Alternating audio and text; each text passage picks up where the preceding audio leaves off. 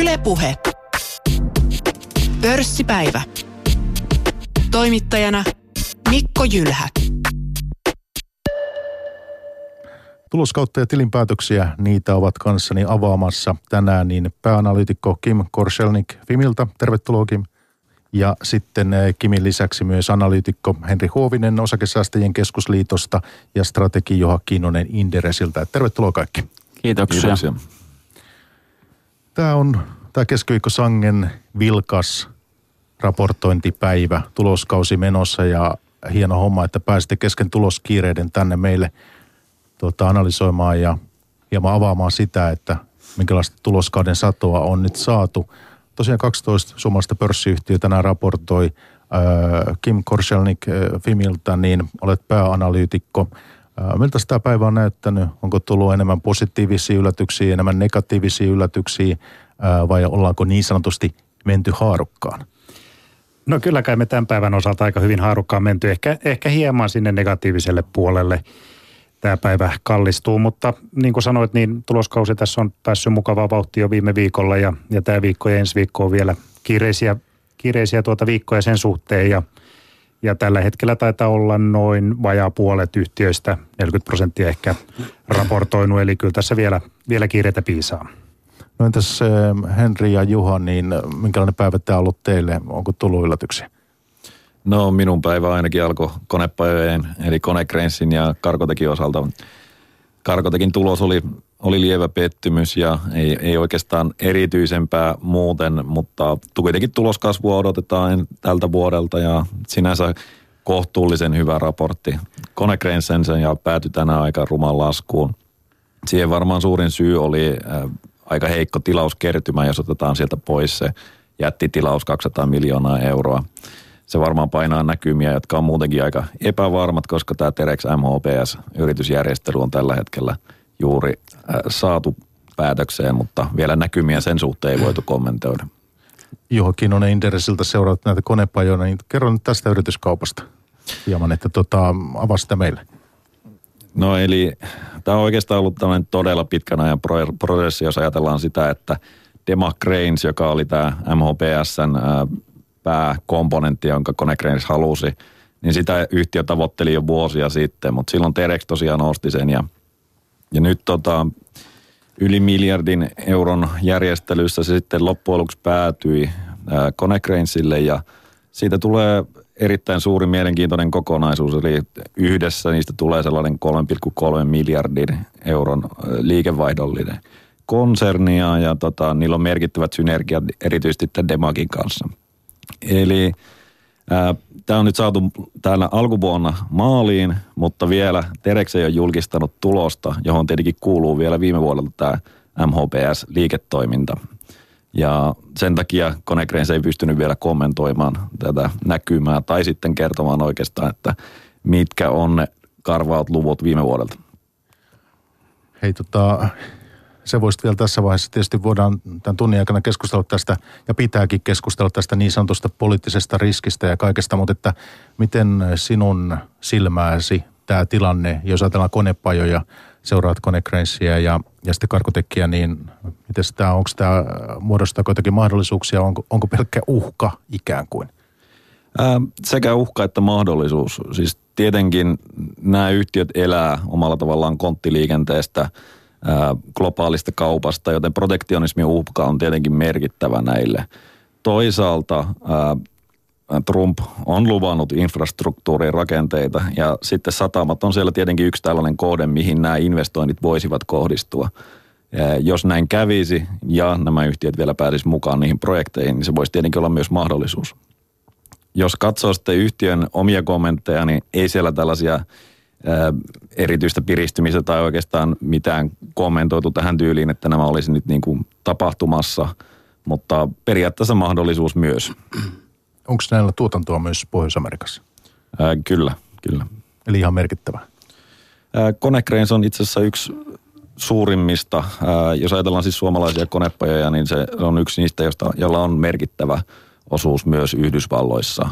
Karkotekilla on kolme osaa, silloin Kalmar – Hiap ja McGregor. Ja näistä mun mielestä Kalmarille erityisesti, niin Yhdysvallat on merkittävä markkina. Ja sitten myös keskustelussa Henri Huovinen osakesäästäjien keskusliitosta ja sinä toimit analyytikkona siellä. Teet muun muassa aamukatsausta.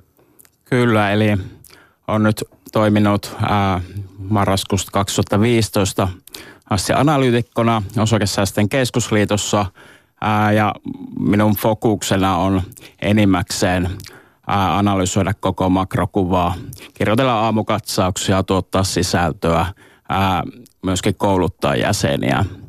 Ja nyt miten olen katsonut tätä markkinaa viime aikoina, niin jos katsotaan maantieteellisesti esimerkiksi Yhdysvaltoja, ää, Yhdysvaltain osakemarkkina ei tällä hetkellä hinnoittele ollenkaan negatiivista kuvaa Trumpin hallinnon suhteen. Ää, käsittääkseni, käsittääkseni ää, jos, jos verrataan Euroopan tilanteeseen Euroopan osakemarkkinoihin, niin sitä vastoin Euroopassa hinnoitellaan poliittisia riskejä, eli lähestyviä ää, Ranskan presidentin vaaleja ja sitten Saksan, Saksan vaaleja, joten, joten osakemarkkinat näyttää tällä hetkellä olevan, olevan enemmän positiivinen Yhdysvaltojen suhteen.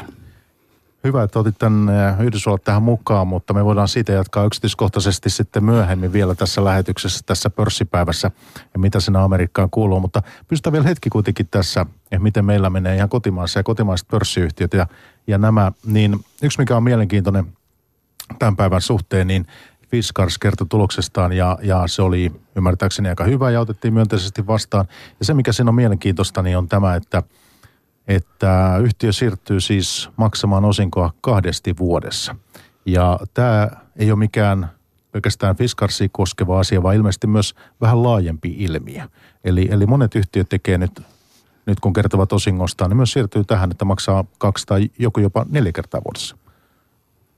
Kim, sä kun pääanalyytikkona toimit, niin oot varmaan huomannut tämä ilmiö. Joo, kyllä ja ihan hyvillä mielillä olen tätä ilmiötä seurannut, että mun mielestä tämä on ihan hyvä, hyvä juttu, että yhtiö tosiaan maksaa sen osingon useammassa erässä. Että se tuo, tuo semmoista määrättyä tasaisuutta siihen osinkovirtaan tietysti ja, ja jää ehkä semmoinen turha hötkyily siinä keväällä yhtiökokouksen ympärillä, kun se iso osinko sitten jossain tapauksessa irtoaa, niin siinä voi olla aika isoikin kurssiliikkeitä ennen ja jälkeen, niin se tavallaan tasoittaa sitä ja, ja ehkä sitten yksityissijoittajan kannaltakin tuo sitä tasaisempaa osinkovirtaa, että tähän joukkoon tosiaan ainakin muistaakseni Citycon, Sponda, Wärtsilä, ainakin näitä, näitä Fiskars tosiaan tänään ilmoitti, ilmoitti tästä uudesta käytännöstä ja taitaa niitä olla jokunen muukin vielä, vielä listalla, että ei, ei, ei se joukko ole vielä kovin suuri, mutta, mutta näyttää kasvavan.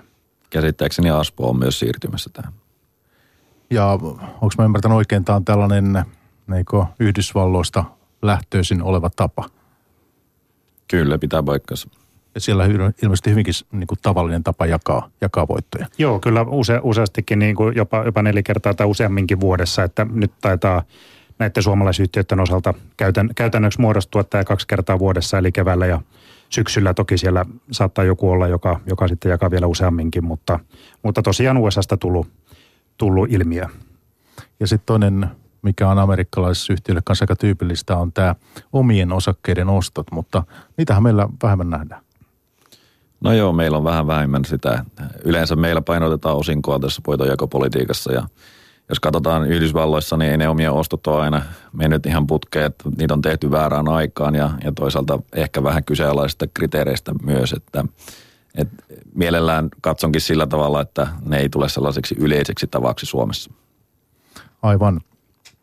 Tota, tosiaan niin Fiskars kertoi tuloksestaan ja, ja se otettiin positiivisesti vastaan, niin mitä nyt mennään vielä näihin tähän pörssiin tuota, tuloskauteen, niin äh, osaatteko tehdä mulle jotakin tähän mennessä niin kuin yhteenvetoa siitä, että, että miltä se näyttää, ainakin tänään tuntuu tulokset olevan niin pääsääntöisesti aika positiivisia, mutta että mitäs liikevaihdot ja, ja liiketulokset, niin onko teillä tässä jotakin yhteenvetoa, lukuja ja mukana?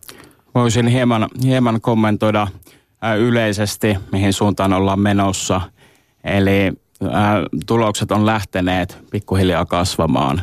Oikeastaan jos katsotaan niin Euroopan tasollakin, niin sy- syksyllä on tullut muutos parempaan. ää, ja, ja myöskin sitten Helsingin pörssin yhtiöiden osalta saadaan pientä positiivista tuloskasvua. Ää, toisaalta on, on nähty sitten tiettyjä pettymyksiä ää, nyt tuloskauden osalta Helsingin pörssissä. Muun muassa metsäyhtiöt on, on ää, jääneet odotuksista. Jos katsotaan esimerkiksi tätä päivää, niin, niin sieltä nousee esiin Valmet, ää, jonka EPITA-tulos jäi, jäi ennusteita heikommaksi. Ää, sitä vastoin yhtiöstä muun muassa Nokia – ja pankkikonserni Nordea on, on yllättänyt positiivisesti. Eli kokonaisuudessaan ää, tuloskausi on ollut lähes odotettu. Mulla, mulla oli jotain statistiikkaakin vähän, vähän tuossa mukana, että näyttää siltä, että liikevaihdot yhteenlaskettuna on ylittänyt konsensusennusteen viimeisen vuosineljänneksen osalta ja, ja myöskin liiketuloksen osalta. Että totta kai sitten näissä yhteenlasketusluvuissa niin isojen yhtiöiden paino on on suuri, suur, suurempi ja tässä tapauksessa nyt esimerkiksi liikevoittojen osalta Nokian positiivinen tulosyllätys näkyy sitten noissa kokonaisluvuissa. Et sitten jos katsotaan kappalemääräisesti, niin silloin, silloin niitä pettymyksiä on itse asiassa tullut enemmän kuin mm. positiivisesti yllättäneitä yhtiöitä. Eli, eli se kuva on vähän, vähän niin kuin kaksijakoinen, että kokonaisuudessaan yhteenlaskettuina luvut on, on ennusteita paremmat, mutta sitten kun katsotaan kappalemääräisesti, niin siellä on, on myöskin pettymyksiä sitten aika, aika iso joukko. Mä voisin ehkä kommentoida vielä tähän niin kuin Inderesin seuraamissa yhtiöissä, niin äh, suunnilleen 50-50 on jakautunut ne yhtiöt, jotka on alittaneet ja ylittäneet. Eli ihan siis kappalemääräisesti, kun puhutaan. Eli aika tällainen normaali jakauma ja, ja tota, tuloskasvuodotukset ei ole tähän kuun neljälle kuitenkaan mitenkään kohtuuttomat, joten tämä on mielestäni kohtal, kohtalaisen hyvä, mutta ei kuitenkaan mikään sellainen tajunnan räjäyttävä. Ja mikä siellä monessa on pettänyt on nimenomaan ohjeistus. Eli nyt on odotettu, että ensi vuonna tai anteeksi tänä vuonna taas tulokset kasvaa reilusti ja nämä indikaatiot tähän suuntaan on ollut loppujen lopuksi aika vähäisiä. Eli siis tulokset kyllä kasvaa, mutta ei varmaankaan sitä vauhtia, mitä nyt markkinat on ajatelleet. No otetaan tähän nyt vielä Teillä on varmaan mielessä jonkinlaisia tämmöne, tämmöisiä näitä menestyneitä ja sitten myös niitä, niitä niin floppeja. Ketkä on parhaiten menestynyt ja, ja ketkä on kaikkein huonoiten. Että onko sulla Kim jotain listaa? No noista isommista, isommista yhtiöistä positiivisia yllättäjiä, niin Nokia, Wärtsilä, Outokumpu, Nordea tuli tässä jo mainittua. Nämä nyt ainakin tulee, tulee keseltään mieleen. Ja sitten ne, ne flopit kyllä kaikkein vaikein, vaikeinta on ollut? No metsäyhtiöt on jääneet hieman odotuksista. Ne ää, tulokset on ollut lähes odotettuja, mutta markkino, markkinat on odottaneet ehkä vieläkin enemmän metsäyhtiöltä ää, kovan loppuvuoden nousun jälkeen. Mä voin lisätä floppeihin Fortumilta kokonaisuudessa erittäin heikko tulos. Sitten Kesko ei, ei yltänyt kovin odotuksiin. Ää, ja vielä voisin mainita Nokia renkaat tuonne toppien puolelle, muuten minun yhtiöt taidettiinkin, taidettiinkin jo mainita. No ehkä Sampo tältä aamulta myös. Siellä tuli kovat luvut. Odotetun kovat kai? Odotetun kovat, mutta, mutta käsittääkseni hieman vielä paremmat, mitä nyt konsensus Men, Meni yli odotusten kyllä, joo. Okei, nyt meillä on joku kuva siitä, että missä ollaan, ollaan tuota tämän tulosjulkistusten kanssa. Voitaisiin vaihtaa vähän näkökulmaa ja ja selvitellä sitä ja keskustella siitä, että miten Yhdysvalloissa menee ja mitä kuuluu, mitä kuuluu sinne. Tämmöinen mielenkiintoinen yksityiskohta tässä muun muassa on ollut viime aikoina esillä tämä Dow Jones-indeksi, tämmöinen aika kuuluisa osakeindeksi, niin tammikuun lopussa saatiin 20 000 pistettä rikki. Ja onko tämä nyt merkittävä niin kuin merkkipaalu vai, vai, vai mistä tässä on kyse? Miten tätä arvioitte? Näkisin, että se on yksi rajapyykki muiden joukossa. En näe sinällään, että jokin tietty pisteluku ää, tarkoittaisi millään tavalla, että onko enemmän tai vähemmän nousua tai laskua edessäpäin. Ää, jos katsotaan S&P 500-indeksiä, niin sekin on noussut nyt ennätyslukemiin, samoin Nasdaq. Ää, joten siellä kyllä – kaikki keskeiset osakeindeksit on, on tota, kaikkien aikojen huipputasolla. Mutta et sä Henri Huovinen osakesäästeen keskusliitosta, niin pidät tätä tämmöisenä symbolisena juttuna enemmänkin? Se on enemmän symbolinen. Tämä on oikeastaan yksi, yksi pisteluku muiden joukossa. Kertoo toki siitä, että kehitys on ollut tosi hyvää, mutta jos suhteutetaan arvostustasoihin nyky, nykyiset pisteluvut, niin ollaan silti ää, kuitenkin ää, kohtuullisella tasolla, hieman keskiarvoa yläpuolella, jos katsotaan esimerkiksi viimeistä, viimeisen viiden vuoden keskiarvoa, keskiarvoa arvostustasoissa. Eli ei voi puhua mistään ää, todella kalliista markkinasta, vaikka hieman, hieman yliarvostetusta kuitenkin. Ehkä nämä tasapiste-luvut kuitenkin kertoo sitten siitä osakesäästäjän niin kuin pitkäjänteisestä tuotosta, joka sieltä on saatavilla. Että 10 000 pistettä Dow Jonesissa taidettiin ylittää vuonna 1999 ja nyt sitten ylitettiin 20 000 pistettä, eli 100 prosentin nousu tällä vähän ehkä huonolla indeksimittarilla mitattuna, mutta kuitenkin. Ja kun siihen sitten päälle laskee osingot, niin siitä sitten voi vähän miettiä, että minkä tyyppisiä tuottoja osakemarkkinoilta voi, voi pitkässä juoksussa saada. Ehkä se arvo voi olla mun mielestä enemmän tässä kuin, kuin siinä itse pisteluvussa.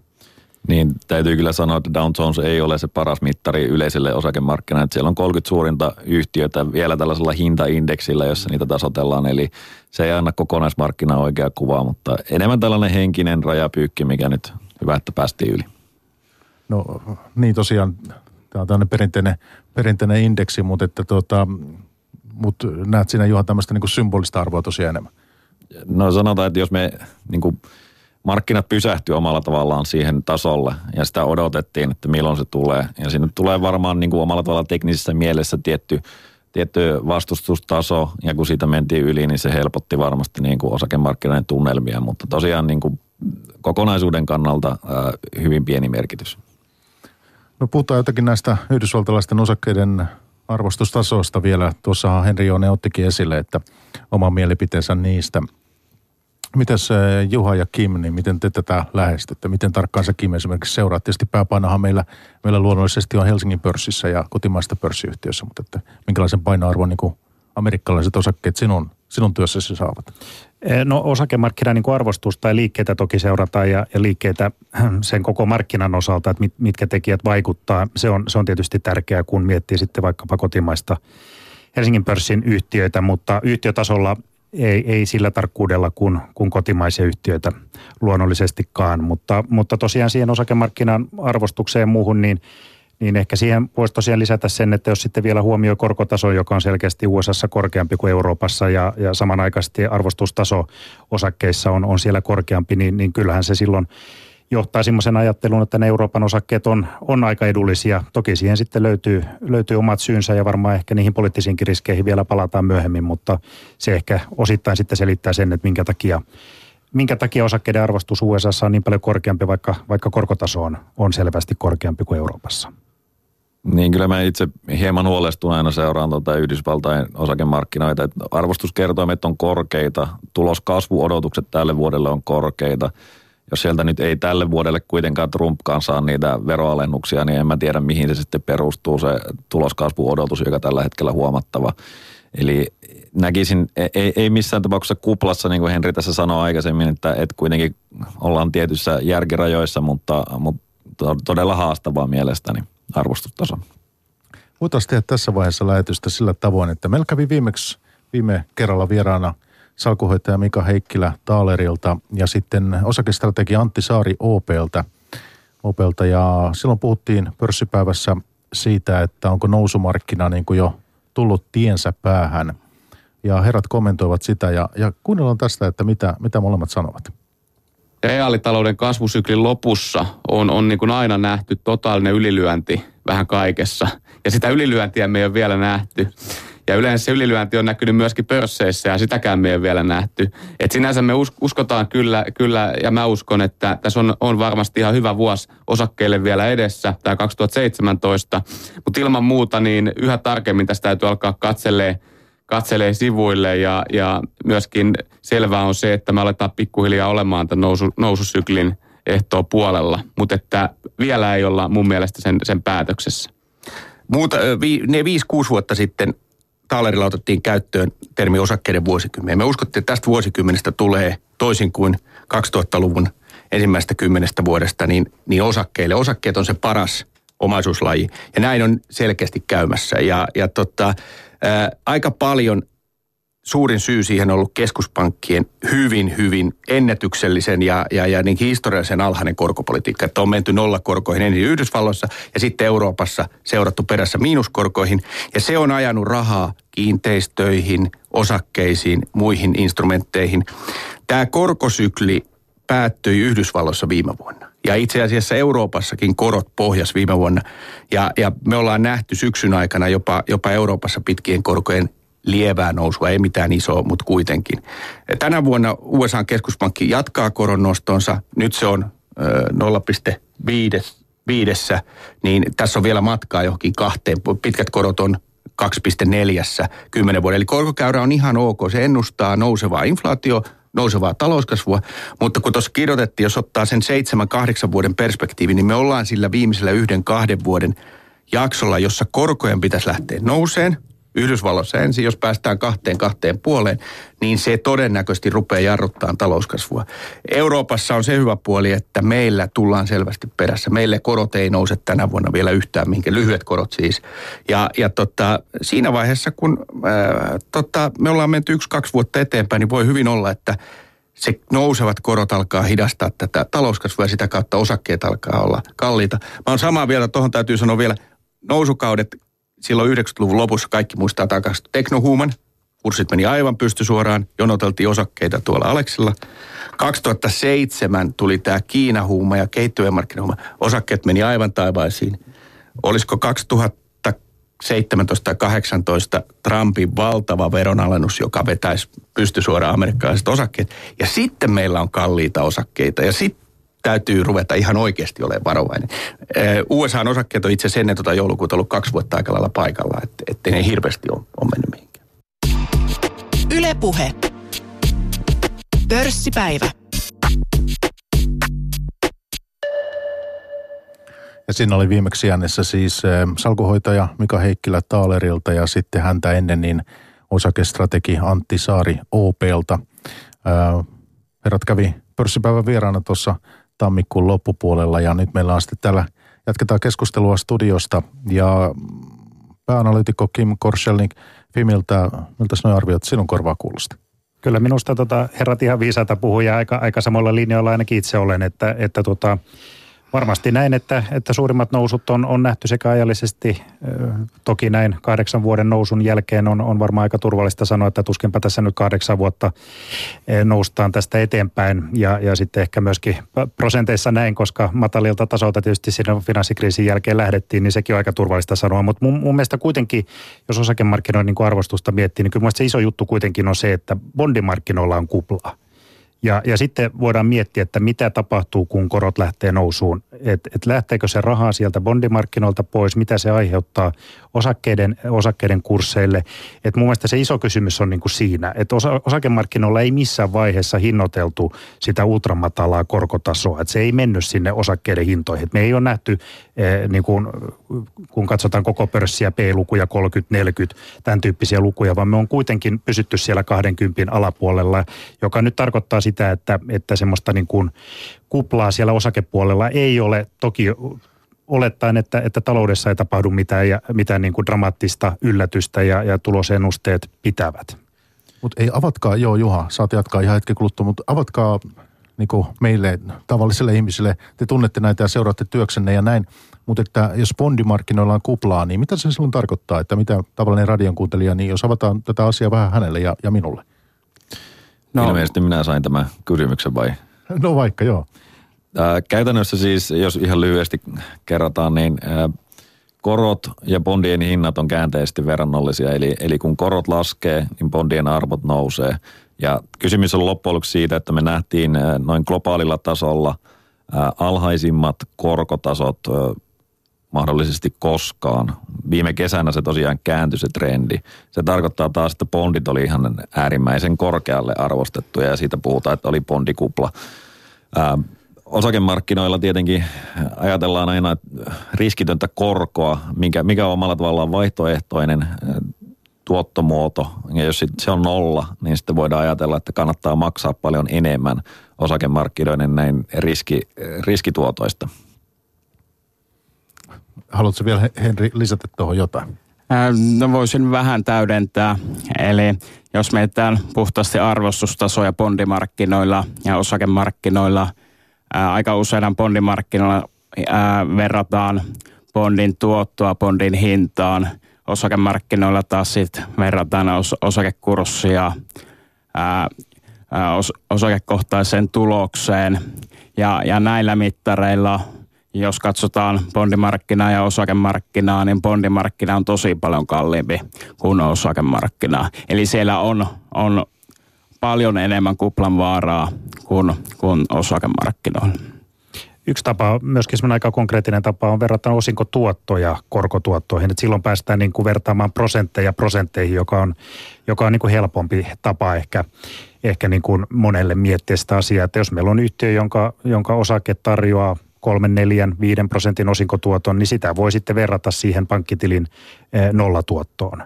Taikka sitten näiden eh, pitkien valtionlainojen eh, hyvin mataliin tuottotasoihin.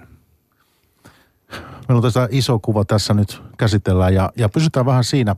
Voitaisiin puhua vielä niin kuin osakepoiminnasta tässä pörssipäivän aikana ja sitten myös pari mielenkiintoista pienyhtiöä ottaa esillä, mutta tämä iso kuva niin mua kiinnostaa ja, ja pysytään siinä hetki nimittäin – tämä Venäjän tilanne esimerkiksi tässä. Me ollaan puhuttu nyt Yhdysvalloista ja ei ollenkaan Venäjästä. Ja nyt jos katsoo vaikka tuota öljyhintaa, niin sehän on taas lähtenyt nousu, jota on noussut jo pitkän aikaa. Jos mä oon katsonut oikein, niin tynnyrin hinta on liikkunut jossakin yli 50. Ja tähän on sikäli mielenkiintoista, että, että kun ajatellaan vaikka sitä Venäjän valtion budjettia, niin sehän, sehän ymmärtääkseni näillä luvuilla jo voi suhteellisen hyvin.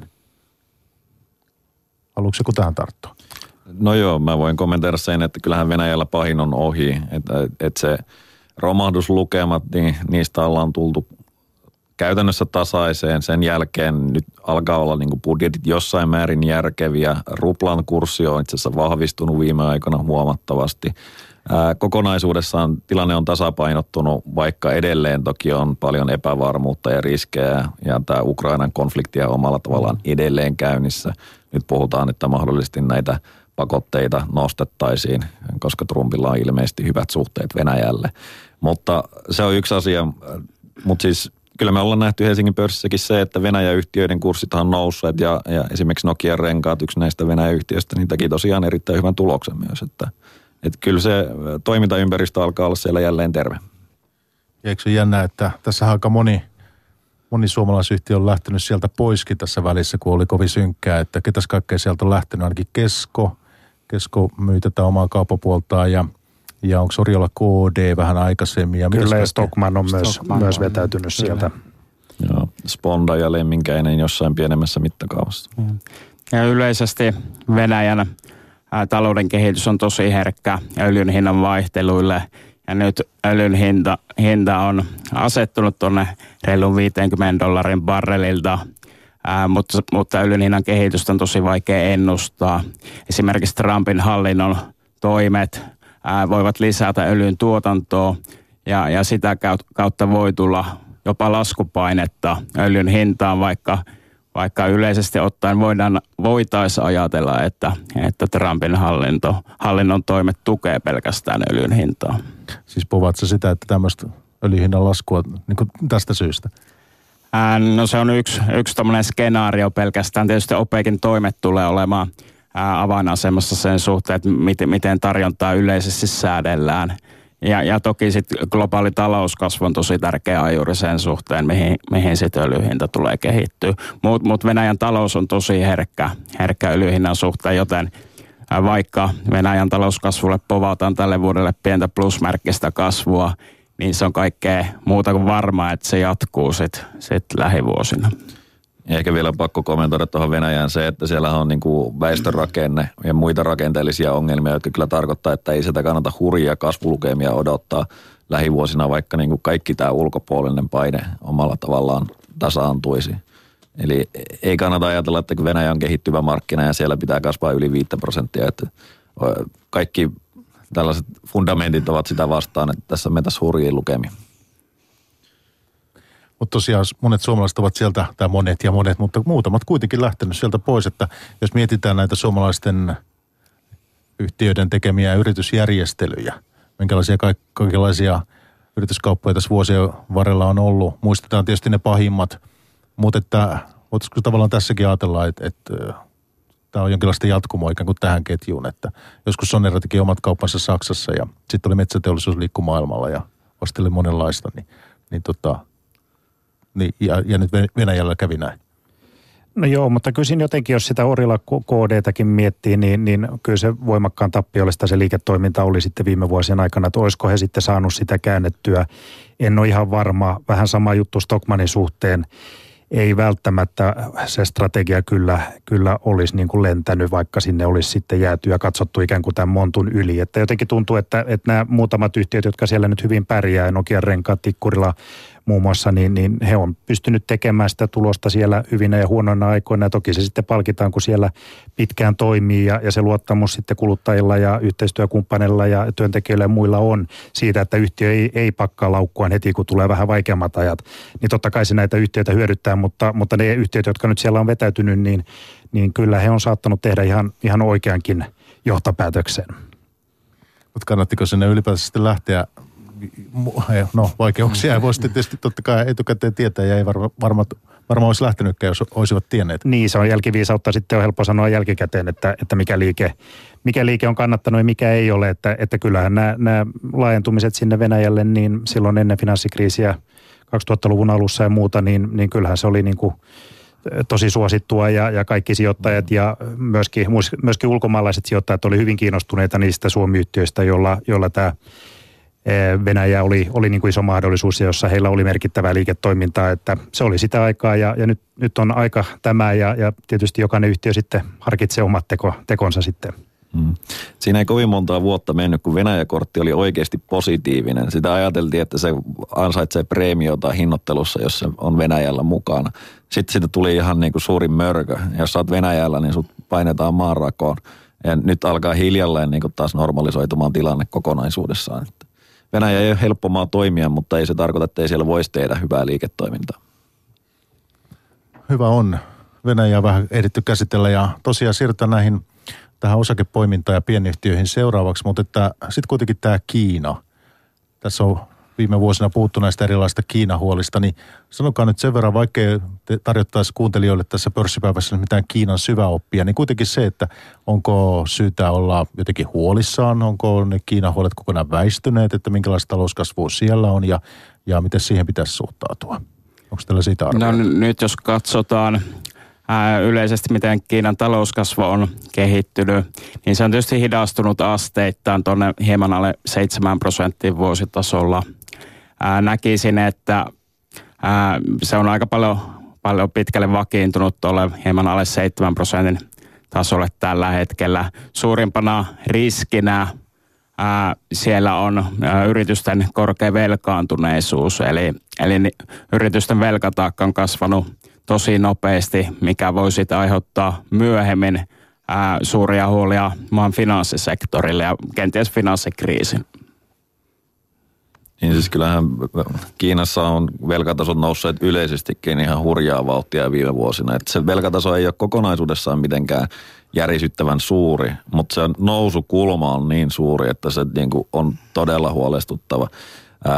Tämä omalla tavallaan lähtee kaikki siitä, että Kiinassa on hallinto, joka sanoo, että me aiotaan kasvaa tämän verran.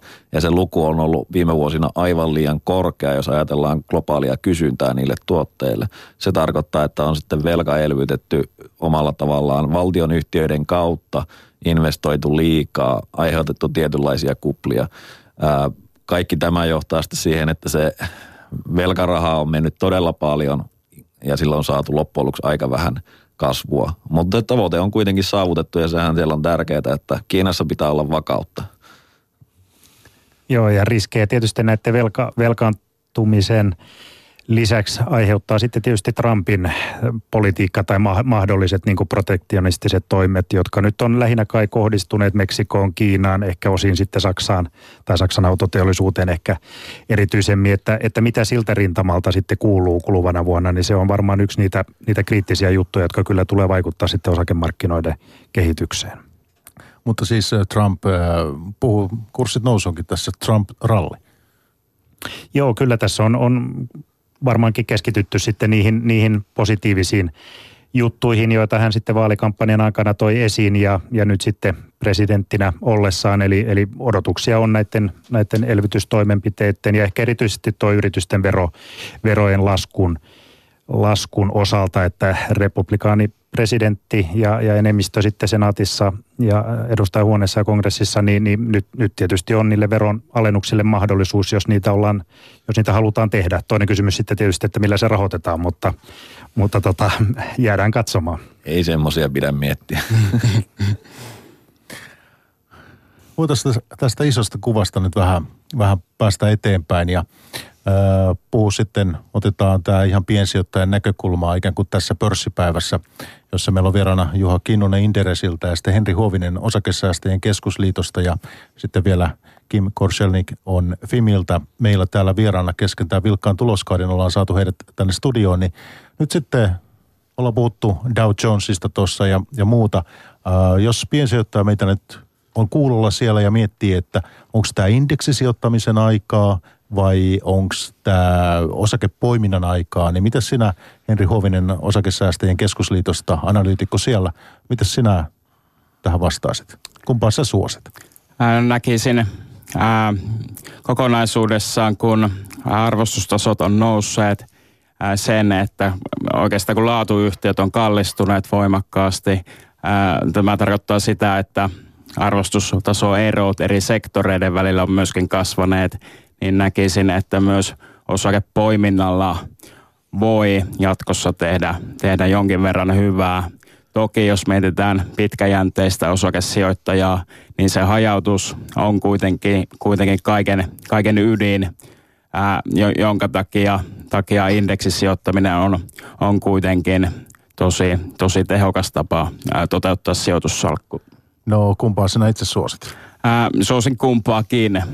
Eli käytännössä, jos, jos haluaa, haluaa hyvää hajautushyötyä, mennä ulkomaille esimerkiksi sellaisille markkinoille, joita ei tunne hyvin, niin sitten indeksisijoittaminen usein, usein paikallaan. Jos mietitään taas esimerkiksi jotain Helsingin pörssin yhtiöitä ja niistä pieniyhtiöitä, niin osakepoiminnalla voi, voi sitten tehdä, tehdä ylituottoa verrattuna indeksin, jos toki osaa poimia, poimia sopivia osakkeita.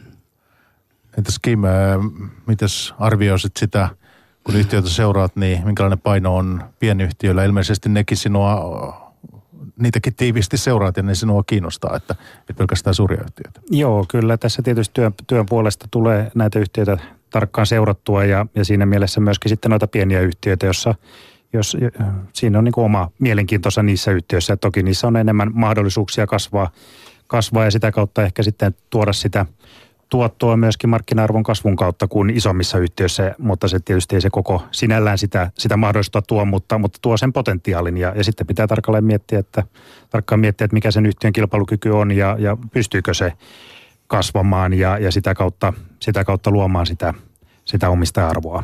No minkälaisia mielenkiinnon kohteita sinulla on tällä hetkellä siellä, jos ajatellaan suomalaisia pieniyhtiöitä? No suomalaisia pienyhtiöitä kun miettii, niin mun mielestä lähtökohta kyllä on melkein, melkein tuota aina se, että, että pitäisi olla niin kuin globaalit markkinat. Et Suomen kotimarkkina on aika pieni, jopa pienille yhtiöille. Eli, eli kyllä ne yhtiöt löytyy semmoisesta joukosta, jolla, jolla niin kuin on markkinoita sitten Suomen rajojen ulkopuolella. Ei nyt välttämättä tarvi joka puolella olla, mutta kuitenkin näin. Ja, ja, ja tuota, jos sitten on, on hyvä tuote, jolla on ehkä patenttisuojaa tai, tai jotain tämän tyyppistä, niin, niin se tietysti helpottaa sitä kansainvälisille markkinoille menoa.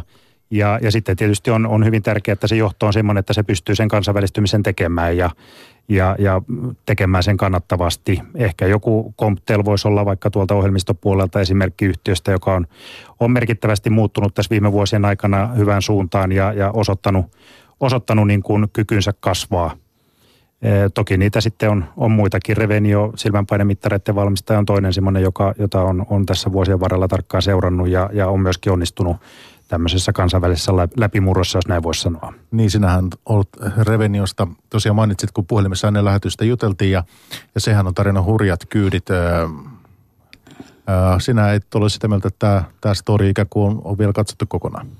Story ei ole katsottu kokonaan läpi. Storin tulee kyllä ihan, ihan mielenkiintoisia uutisia varmaan tässä ihan lähi, jopa ehkä lähipäivinä. Eli, eli tuota, yhtiö tosiaan valmistaa silmänpainemittareita ja, ja se kuuma kysymys tässä nyt sitten lähiviikkojen tai päivien aikana on, on sitten tämmöinen koti, kotikäyttöön suunniteltun home-mittarin lanseeraus tai, toimi, tai luvan saanti USAssa.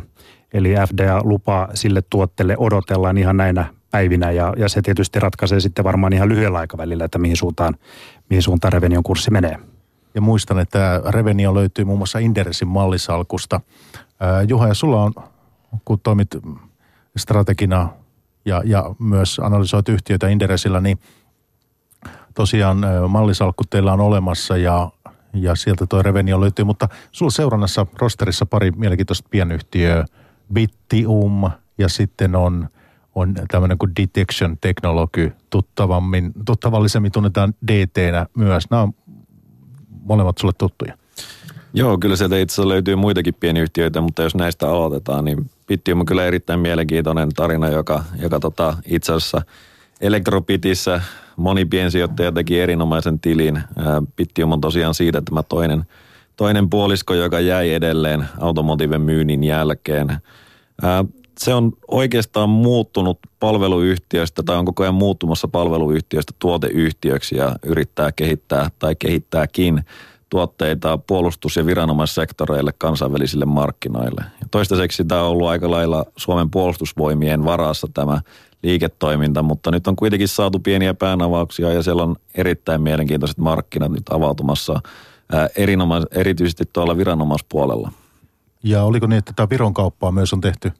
Joo, Viro on nimenomaan tämä yksi virallinen avaus ulkomaille, vaikka se toki ehkä sukulaiskansa tuossa Lahden toiselta puolelta onkin, mutta – mutta jos mennään pikku... Mielenkiintoinen ehkä sikäli NATO-maa kuitenkin. Kyllä, mutta NATO-maa, ei NATO-maa, se, se ei välttämättä ole niinku ratkaiseva tekijä tässä. Ää, oikeastaan se suuri asia on se, että puolustussektori on erittäin tällainen ää, kotimarkkinavetoinen, eli siis ää, siinä on vaikea murtautua. Esimerkiksi Yhdysvallat on äärimmäisen iso markkina, mutta siellä on vahva, siis todella vahva teollisuus itsellä ja Trump ei tule ostamaan valitettavasti Bittiumilta mitään, eikä kiinalaisilta eikä muilta. Et se, se on varmasti niin kuin täysin kotimaa ja se, se pidetään omalla tavallaan tälleen protektionismi on siellä sallittua. Ihan samalla tavalla kuin Suomessakin omalla tavallaan Suomi puolustaa Bittiumia, Ranska, siellä on omat, Britit omat – Bittiumin mahdollisuudet enemmän siinä, mitkä on tällaisia omalla tavallaan Suomen kaltaisia maita, jotka ei ole niin merkittävästi omaa teollisuutta, niin sinne voidaan päästä. Mutta mä haluaisin ehkä palata tähän viranomaissektorille, koska se seuraava suuri ajuri on, on nimenomaan FirstNet, joka on Yhdysvaltain viranomaisverkko. Se on nyt rakennet, rakentaminen aloitetaan todennäköisesti ensi vuonna hiljalleen, kun se valmistuu, siinä rakentamissa menee varmaan viisi vuotta, niin sinne avautuu sellainen suunnilleen neljän miljardin euron kokoinen markkina, johon taas Bittiumin Tough Mobile voi olla erittäin hyvä tuote. Ja se on niin kuin erittäin suuri mahdollisuus. Se on vielä vuosien päässä, mutta tämä on varmaan yksi asia, minkä takia tällä hetkellä Bittiumin osakekurssi on niin korkealla, että se, se on erittäin mielenkiintoinen mahdollisuus monet piensijoittajat tietysti Bittiumin tuntee nimeltä ja tietää, tietää mitä se tekee, mutta että kaikillehan se ei ole tuttu. Että kerro nyt ihan lyhyesti se, että tämmöistä salausteknologiaa kännyköihin, suomalaista rakastaa kännyköitä. Niin, kyllä. No Bittium Tough Mobile on tällainen LTE-verkon toimiva älypuhelin, jossa on siis kryptatut tietoturvaominaisuudet ja se tietoturvallisuustaso tällä hetkellä on korkeampi kuin yhdelläkään muulla. Jos, jos nyt Fikoralta, Fikoralta tulee, tulee lupa niin kuin odotetaan. Ää, erittäin mielenkiintoinen tuote siinä mielessä, että näitä on hyvin vähän maailmalla. Siellä on oikeastaan Motorola Solutions ja Sony on niin kuin pääkilpailijoita – siihen, jos siihen FirstNet-markkinaan mennään. Mutta tämä on sellainen markkina, että omalla tavallaan se avautuu vasta, kun niitä verkkoja on, jossa näitä voi käyttää. Sen takia tämä FirstNet esimerkiksi on kriittinen. Ja ehkä nyt tällä hetkellähän Bittium Tough Mobilea myydään hyvin vähän. Ää, myydään pilottieriä ja myydään ehkä, tai myydään myös kuluttajille jossain määrin. Mutta ne isot markkinat avautuu vasta myöhemmin. Sitä kai tapana sanoa, että pitää olla vähän tarkkana ja varovainen silloin, kun yhtiö rakentaa uuden pääkonttorin ja Eikö Bittium ole rakentanut sinne Oulun uuden konttorin? Joo, 15 miljoonaa laitettiin siihen kassassa, oli liikaa rahaa. Ei nyt sentään. Kyllä sitä varmasti tarvitaan. No sulla on joku tavoitehinta sitten Bittiumille. Ää, joo, tavoitehinta on 5,5, että tällä hetkellä mennään selvästi yläpuolella ja suositus on vähennä, mutta se johtuu enemmän siitä, että Pittium menetti sen meidän arvion mukaan tärkeimmän asiakkaan eli Ericssonin viime vuoden loppupuolella ja se liikevaihto kuihtuu Q2 ja se tulee iskemään tämän vuoden lukuihin selvästi. Ja tässä tulee meidän näkemyksen mukaan tietty välimenokausi, jossa ei tule olemaan hurjia lukemia. Tämä tuoteliiketoiminta, kun lähtee lentoon, toivottavasti lähtee lentoon, se ei tietenkään ole varmaa, niin sen jälkeen se lähtee se tarina myös lentoon uudelleen, mutta tämä vuosi tulee todennäköisesti olemaan vaikea. Ja Pittiumi ei teidän mallisalkusta Inderesiltä löydy ymmärtääkseni. No ei, Pittiumi P-kerroin taitaa olla 60 nyt tällä hetkellä, että se, se pikkusen niin kuin, tai nämä ei ole niin kuin salaisuuksia, mitä mä kerron, että muutkin on huomanneet ja muutkin on nähneet potentiaalin, että, että sitä kyllä myös hinnoitellaan. Ja sitten toinen pienyhtiö, jota seuraa, otetaan sekin tässä huimaa kasvua lähinnä Aasiassa, tarjoilee tämä Detection Technology, DT tunnetaan myös sillä nimellä, ja seuraat myös sitä, sitäkään ei teidän mallisalkusta löydy. Ei löydy. Mutta sehän ei kamalan kallisti kuitenkaan hinnoiteltu. No ei kamalan kalliin, mutta ei se nyt niin kuin halpakaan enää välttämättä ole, että sen kasvun pitää jatkua, mutta se täytyy sanoa, että se juna meni meiltä ohi. Se oli viime vuoden kovimpia nousijoita. Muistaakseni noin 170 prosenttia tuli viime vuonna ylös ja, ja tota, aivan loistava tuloskehitys myös. Me ei nähty sitä silloin vuosi sitten, ei nähnyt kyllä yhtiökään, tämän itsekin myöntäneet, että se meni paremmin kuin olisi kukaan osannut arvata, mutta Detection Technology tosiaan tekee röntgenlaitteisiin komponentteja ja järjestelmiä, eli läpivalaisua, ja tässä nimenomaan ää, turvallisuuspuoli oli se, mikä viime vuonna veti. Eli Kiina ää, lähti oikeasti kiristämään turvallisuusmääräyksiä ja postipaketteja lentokentälle muualle, tarkistamaan sitä, läpivalaisemaan niitä laitteita. Kysyntä lähti lentoon ja liikevaihto lähti ihan hurjaan kasvuun ja marginaalitkin vielä meni niin sanotusti lankulle, niin tulos oli ihan loistava. Tämä on tietysti kysymys nyt sitten ne, jotka tätä yhtiöä seuraa ja on siitä kiinnostuneita miettiä, että miten hyvin tämä, tämä myönteinen vire voi jatkua sitten. No markkina varmasti kyllä kasvaa jatkossakin, mutta tämä on kuitenkin keskittynyt sillä tavalla, että siellä on viiden pääasiakkaan rooli on todella suuri. Me arvioidaan, että se on yli 60 prosenttia, eli, eli siinä tulee heiluntaa. Ja varmasti tulee joku kvartaali, milloin tämä tuloskasvu pysähtyy ja se, se voi olla se aika, milloin kurssikin tulee alas. Se voi olla se aika, kun pitää ostaa uudelleen. Mutta markkina kasvaa noin 6-7 prosenttia, Detection Technology kasvaa hyvin nopeasti, tai hyvin todennäköisesti tätä nopeammin, ää, mutta marginaalipaineet tulee olemaan selkeät tänä vuonna. Eli se on kuitenkin omalla tavalla alihankkija ja se, siellä tehdään vuosisopimuksia, joissa on yleensä hintaerosiota aina. Se tarkoittaa, että sun pitää koko ajan tehostaa, että sä pystyt edes pitämään yllä omia markkinaaleja. Hyvä on. Sen verran kysyn kuitenkin vielä tästä DTstä, että yhtiö, jos mä nyt muistan oikein, 2016 teki liikevaihtoa jotain 75 miljoonaa sitä luokkaa – ja he on tällä First North kauppapaikalla tällä hetkellä. Miten on tämän kokoinen yhtiö, joka kuitenkin kasvaa ja he on itse ohjeistanut se 15 prossaa keskimäärin äh, ilmeisesti jatkoa ajatellen, niin kuinka on tämmöinen sopii sinne First Noteen, että tuleeko päällistä jossain vaiheessa vasta? No en mä tiedä siitä, miten kauan se sopii. Kyllähän siellä saa olla, mutta kyllähän se olisi ihan päällistä kelpoinen mielestäni. Äh, Okei, okay, en muista nyt ihan varmaksi free floatia ja muita tällaisia likviditeettirajoituksia, mitä päälistalle voi olla, mutta – mielestäni niin jossain vaiheessa tulee kyllä eteen se, että tullaan päälistalla. Ja mikä on niin kuin, yhtiötä seuraavan arvio sinulta, että kuinka pian tämä voisi olla edessä? No tämä on täysin vastuutonta spekulointia, että siitä päättää ihan muut henkilöt kuin minä, mutta sanotaan, että parin vuoden aikana niin hyvin realistista. Okei, eli DTstä puhuttiin tuossa ja Juha Kinnonen Inderesiltä. Miten Henri Huovinen ja Kim Korselnik äh, Fimiltä ja Henri Huovinen sitten osakesäästäjien keskusliitosta, niin onko teillä näistä kahdesta pienyhtiöstä, niin, niin haluatteko näihin jotain jatkaa tai lisätä? No oikeastaan ehkä tuosta DTstä voisi sen mainita, että kohtuullisen tuore pörssitulokas ja on tosi mukavaa, että, että tulee, tulee tämmöisiä suuria onnistumisia myöskin näiden listautujien muodossa. Toki niitä on tullut muitakin, mutta, mutta se on kyllä aina, aina piristävä, että lista, lista pitenee ja, ja sinne saadaan laadukasta tavaraa niin kuin, niin kuin tämä DT on. Entäs Henri, onko nämä yhtään tuttuja? Ei ole sulle tuttuja. Mä yleisesti tiedän yhtiöiden liiketoiminnan, ää, mutta en ole tällä hetkellä perillä, että kuinka, kuinka hyvä, hyvä arvostus ja arvostusmielessä yhtiöt ovat ja, ja onko, onko siitä sopiva aika lähteä mukaan.